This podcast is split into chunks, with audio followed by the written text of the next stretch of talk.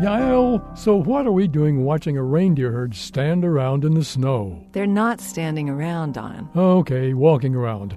They're not exactly doing much, you've got to admit.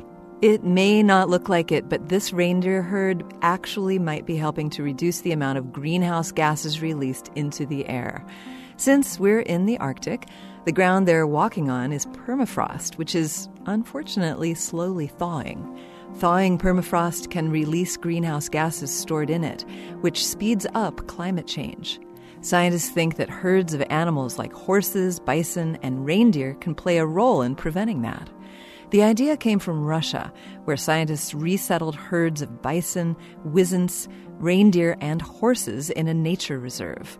The area gets a lot of snowfall in the winter, which, strange as it sounds, insulates the permafrost from the really cold winter temperatures that promote the soil freezing. When the resettled herds walked all over the snow, however, scientists noticed that they stomped it down and significantly reduced its insulating effect. Recently, another group of scientists used a climate model to simulate herds being resettled on all Arctic permafrost soils.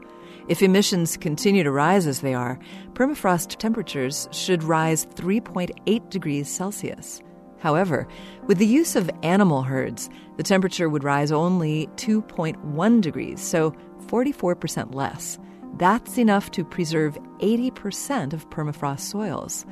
Of course, we probably won't resettle herds on all Arctic permafrost, but even using fewer animals would produce a cooling effect. Wow. If I can make a difference like that by walking around on snow, I'd take more walks. This moment of science comes from Indiana University. I'm Yael Ksander. And I'm Don Glass.